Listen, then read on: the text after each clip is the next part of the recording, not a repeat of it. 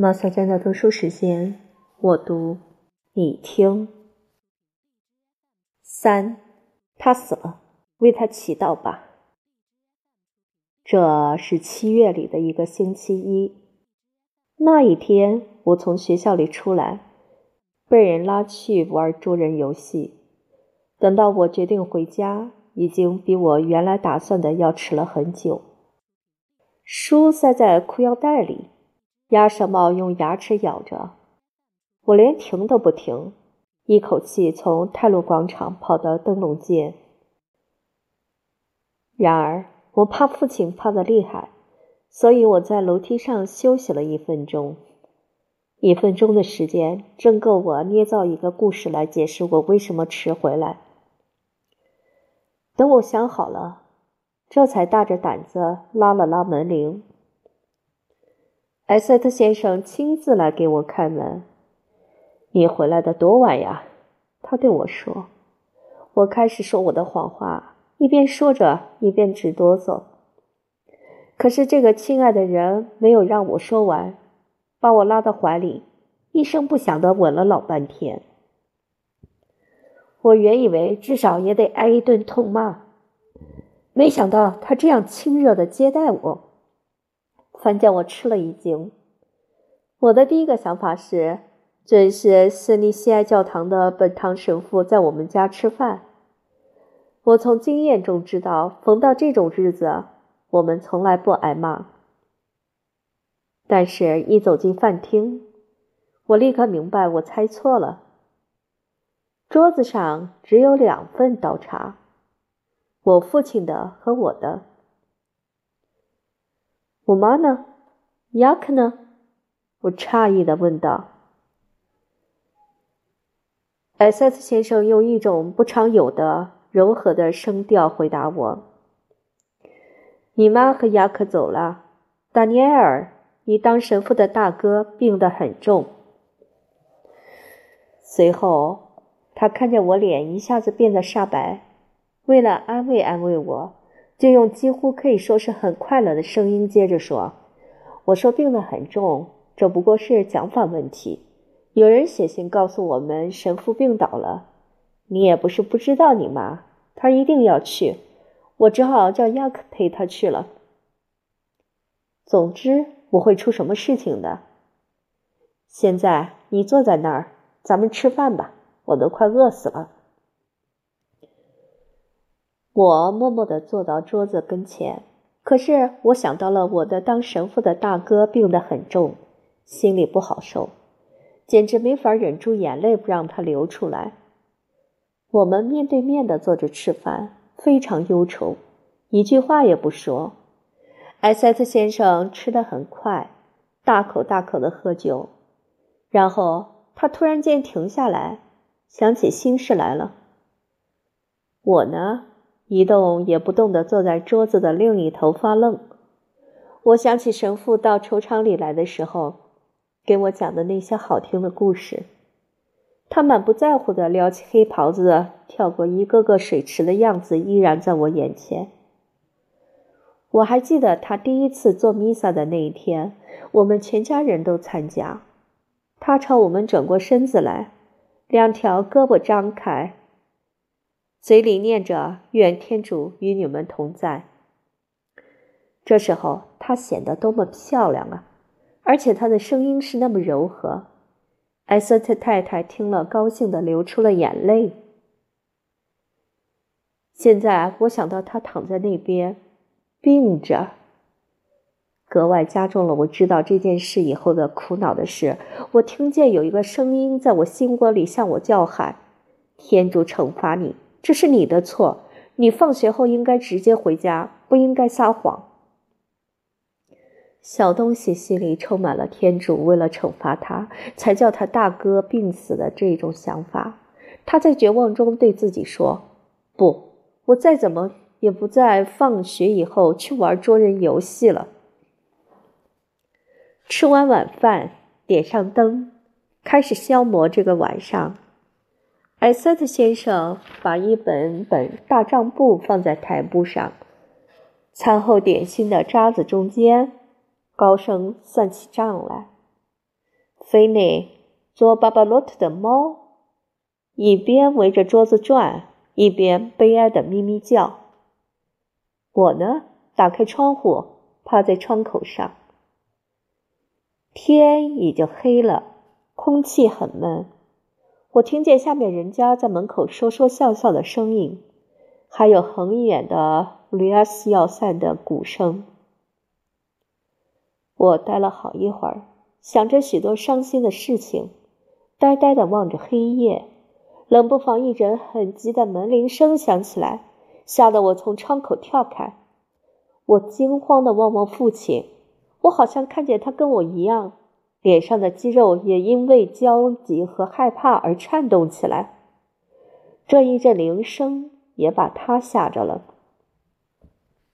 有人拉门铃，他说，声音几乎低得听不见。爸爸，您不要动，让我去。我向着门口奔去。有一个人站在门槛上，我在黑暗中隐隐约约看见他递给我一样东西。我拿不定主意接还是不接，是一封电报。他说：“一封电报，我的老天爷啊，什么事儿啊？”我颤巍巍的接过来，已经把门掩上了。谁知那个人用脚抵住门，冷冰冰的对我说：“还得签个字儿，还得签个字。”我不懂，因为这还是我接到的第一封电报呢。丹尼埃尔是谁呀？艾塞特先生朝我嚷道，他的声音有点发抖。我回答：“没有人，一个要饭的。”我朝那个人做了个手势，让他等一等。我跑到我的卧房里，摸索着把笔在墨水里蘸了蘸，然后又跑回来。那个人说：“签在这儿。”小东西就着楼梯口的灯光，哆哆嗦嗦的签了个字。他接着把门关上。回到屋子里来，把那封电报藏在罩衫底下。哈，报告坏消息的电报。是的，我要把你藏在罩衫底下。我不愿意埃塞特先生看见你，因为我不看就知道你是来告诉我们一件可怕的事儿。我就是打开你，你也不会告诉我什么别的消息。电报，你听见了吗？你要告诉我的，我心里早已猜到了。是一个要饭的。我的父亲望着我，对我说：“我连脸都不红的回答，是一个要饭的。”为了消除他的疑心，我重新又回到窗口，我原来站着的地方。我在那儿又待了好一阵子，既不动弹，也不说话，紧紧的把那张我急于想知道内容的纸按在胸口上。一会儿以后。我又试着劝自己鼓起勇气来。我对自己说：“你知道什么？也许是个好消息呢。也许是打电报来说他已经完全好了。”可是事实上，我很明白，这不可能是真的。我是在骗我自己。这份电报上不会说他已经完全好了。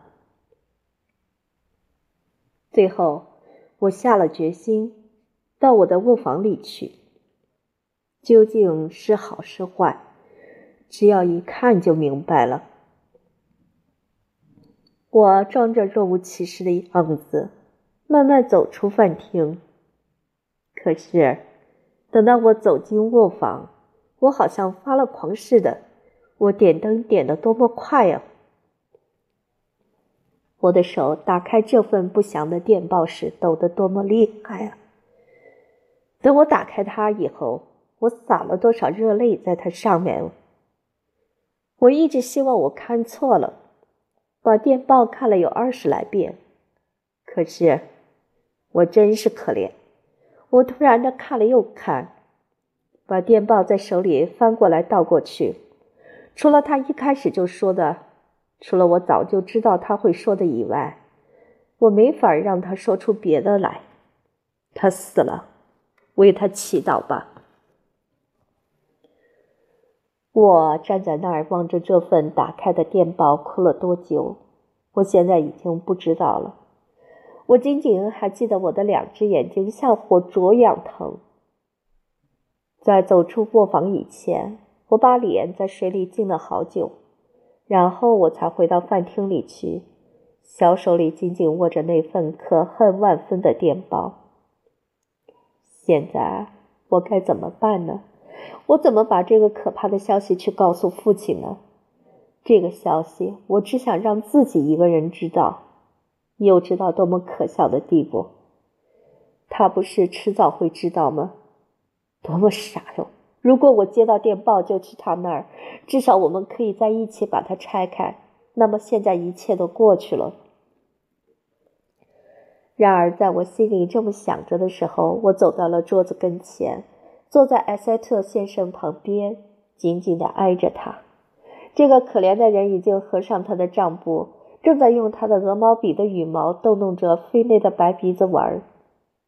看见他这样高兴。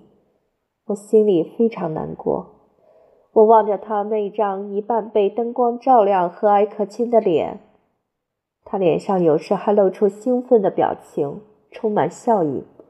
我恨不得对他说：“啊，不，不要笑了，求求你不要笑了。”我手里攥着电报，正这样发愁的望着艾塞特先生。他抬起了头，我们的眼光碰在一起。